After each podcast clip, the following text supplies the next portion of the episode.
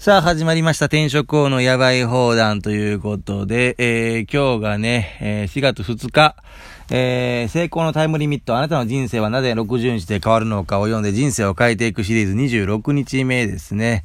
えー、エネルギーの法則、 The Law of エネルギーということでね、本当はこの26日目は昨日やらなきゃいけなかったんですけど、ちょっと昨日ね、できなくてですね、今日はもうだから2本取っちゃいますね。えー、昨日エイプリルフールでね、えー、まあね、今年はコロナの影響がありますんで、なかなかね、みんなちょっと、嘘をつけないというかね、えー、なんかある、韓国かどっかの有名人が、なんか私はコロナにかかりましたっていう嘘をついて炎上しましたね。名前知りませんけど。まあ有名人なのに名前を知らないっていうのもあれですけどね。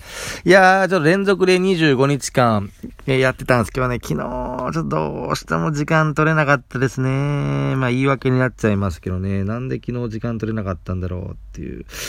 のはありますね。あ、それでね、ちょっと話変わりますけどね、あの、前翔さん、ポジラジ、ポジチューブの前翔さんがチャンネル登録200回を超えたんですね。あ、チャンネル登録200人を超えたんですよ。で、200人超えたらもう一回またまさみの部屋をやるっていうふうに言ってたんですけどね、そんな、そんなすぐ行かないだろうとかもう言ってましたからね。ということで、また前翔さんまた登場します。で、もう一人ね、西野昭弘エンタメ研究所にね、あの、所属してるね、男性がいるんですけれどもね、今東京行っちゃいましたけどね、その人ももう出演決まってるんで、もうだからまさみの部屋はこれで、えー、3回目、4回目はもう出る人決まっちゃいましたねって感じで、またこれもまたやらなきゃいけないですね。という感じで、どんどんどんどんね、あの、そうなんですよね。で、昨日からふわっちの配信も始める予定ですけど、でもできなかったですね。なんか最近ほんと忙しくなってきましたね。全然お金にはなんないんですけどね、まだね。うん、こういう、こっちの方はね、活動は。うん。まあいいや。で、エネルギーの法則、 The Law of Energy ということで、えー、最近あまりエネルギーが湧いてこないことがありますか？以前よりも元気がなくなったと感じることがありますか？私は何が人にエネルギーを与え、何が人からエネルギーを奪うのかを明らかにしました。じゃじゃんってことですね。じゃじゃん入れときます？じゃじゃん。じゃじゃん。ね、私は何が人にエネルギーを与え、何が人からエネルギーを奪うのかを明らかにしました。ね。あなたがもし疲れていて元気がないなと思う時には、ぜひこれからお伝えするエクササイズをしてみてください。ちょっと今日元気ないです。なんか若干体が重いです。でもコロナではないです。あ、そうだ。昨日はあれですよ。やっぱ、あれなんですよ。昨日なんかね、極度の体調不良だったんですよね。なんかね、一昨日もね、昨日まあ、エデンバー行ったんですけど、ね、イベントバーエデン名古屋。あの、おとといね、あの、あれなんですよね。なんか、昼間にカツかなんか食ったんですよ。で、その後、エデンバー、あイベントバーエデン名古屋でね、なんか、手羽先かなんか食べてね、油もん続いたんですね。僕油もん続くと体調悪くなるんですよ。でも昨日、本当にもう、頭痛くて。で、ちょっと休んでて。で、大雨の中、もう昨日エイプリルフールでね、なんか嘘か本当かわからないバーみたいなのがエデン名古屋でやってたんで、それ行かなきゃいけなかったんで、それは行ったんですよ。ね。えー、まあ、んで、もう家帰ってきて寝てたんでね。そうなんですよ。寝ててさ、起きたらもう12時回ってたんですよ。家帰ってきて寝てて起きたらもう12時回ったから、ああ、や、やっちまった、と思ってね。えー、まあまあ、それはいいです。で、その、その代わりも即今日リベンジでね、今日で帳尻を合わせるってこと。だから例えば、本当に1年にね、えー、例えば、365日本、365冊本を読むって決めたところで、まあ、読めない日も出てきますよね。そしたら別の日にね、あのー、2冊読めばいいんですよ。だから読書デーを作るっていうのをゼロから始める幸福論にも書きましてね。えー、そう、昨日その、でもイベントバーエデンなんか行ってよかったんですよ。僕の隣に座った男性がね、もう、顔合わすの3回目か4回目ぐらいの男性なんですけどね。本、本をその場で Amazon で2冊買ってくれたんですよ。うん。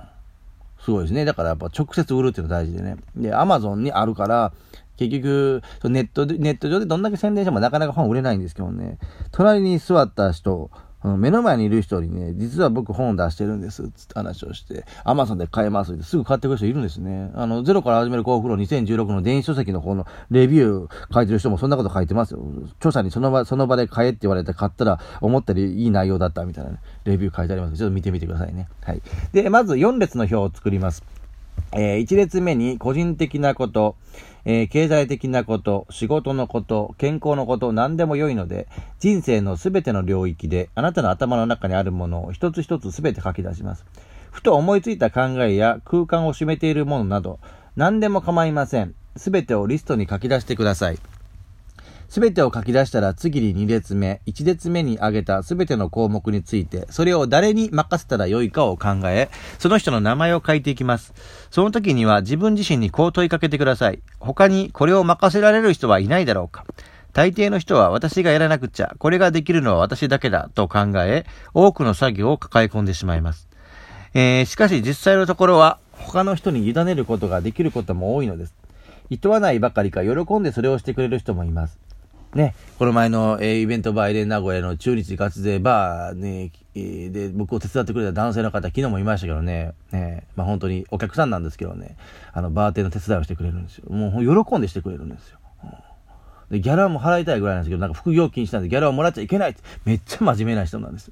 で、この前の前翔さんの、あの、あれでも、ね、アッキーさんっていう人がいて、そのアッキーさんのいいところを上げてくださいって言ったら、そのアッキーさんは事務作業が得意。ね、イベントやる言ったら、もう本当に、あなんかそういう、なんかいろいろチラシを作ったりとか、うん、そういうなんか宣伝をしてくれたりとか、いろんなこと全部裏方みたいなこと全部やってくれると。嫌な顔一つやってくれるみたいな。そういうのが好きな人がいるんですよ。だから本当掃除好きな人いるんですよ。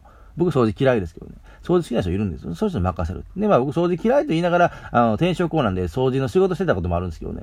うん、仕事ならやるんですよ。まあ、それはいいや。はい。ね、時として任せられる相手が浮かばないという人もいますが、奥さんやあるいはご主人はどうでしょうか？えー、お子さんはどうでしょう？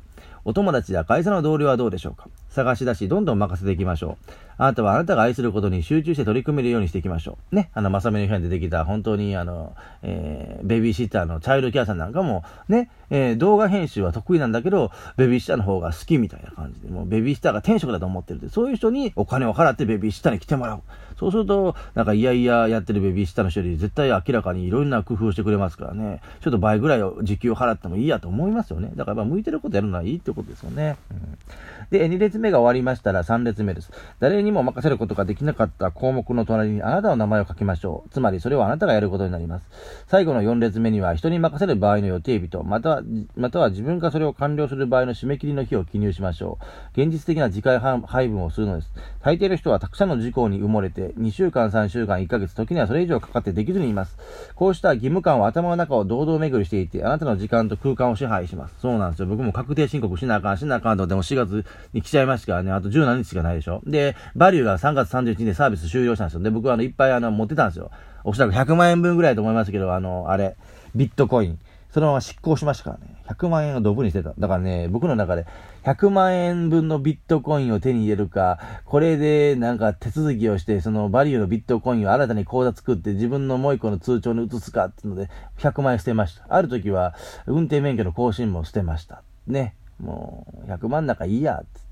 まあ、100万円ならもらえますけど、100万円分のビットコインってもらってもどうしていいかよくわかんないじゃないですか。まあ、勉強すればいいんですけど、その勉強した時間もめんどくさいから、100万円捨てましたよ。ね、だから多分、あある人からしたら、もったいないなと思ってる人多分いいと思いますけどね、僕そのビットコインの価値が分かってないから、もうビットコイン、しかもそのバリューのビットコインってもともともらったもんですから。うん。自分がなんか汗水垂らして稼いだ100万円分のビットコインだったらちょっと考えたかもしれませんけど。まあ、とにかくめんどくさいこと嫌いなんですよ。だから、その、電子書籍もね、僕、5万円ぐらい払って作ってもらったんですよ。表紙と、なんですが。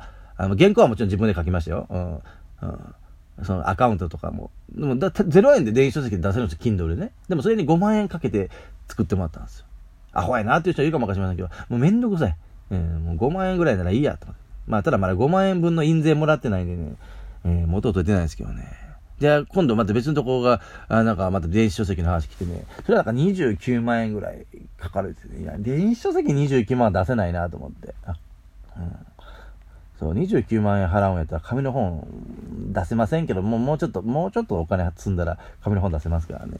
えー、それこそあの、分力文庫の、はね、浜地がね、あの、えー、僕浜地の浜崎の豊さんがね、38万で本を出版できますって、まあ今やってませんけどね、そういう企画を最初がやった時に応募してきたぐらいですからね。で、まあ最終的に浜地の方は商業出版だったんですけどね。はい。だから安く見積もれば38万ぐらいで紙の本出せるんですよ。だから29万も払って、電子書籍なんかアホでしょ。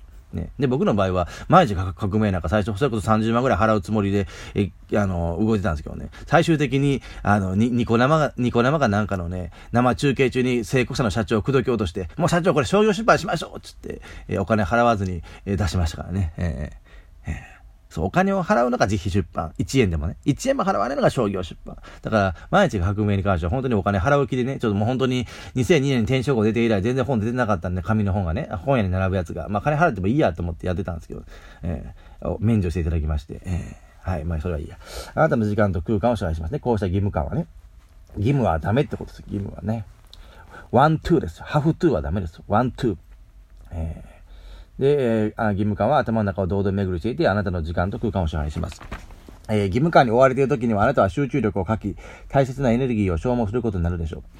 え、すべての列に記入が終わるとあなたは気づくことでしょう。なんと明日はたったこれだけのことだけをすればいいのだ。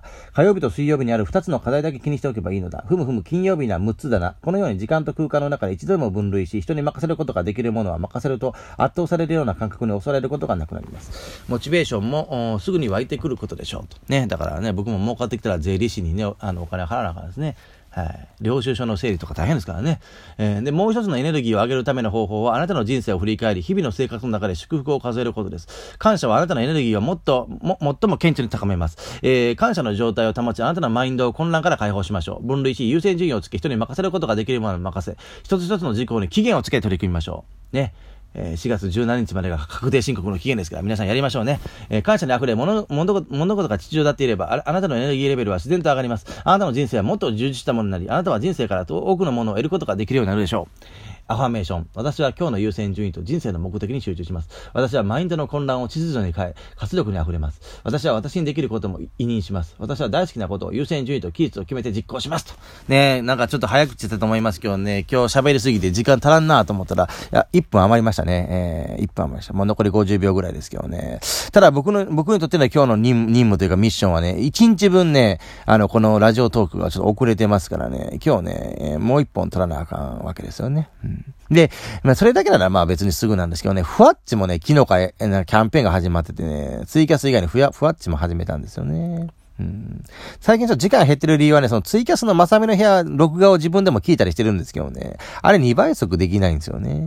うん。ラジオトークは2倍速できるんですよね。うん。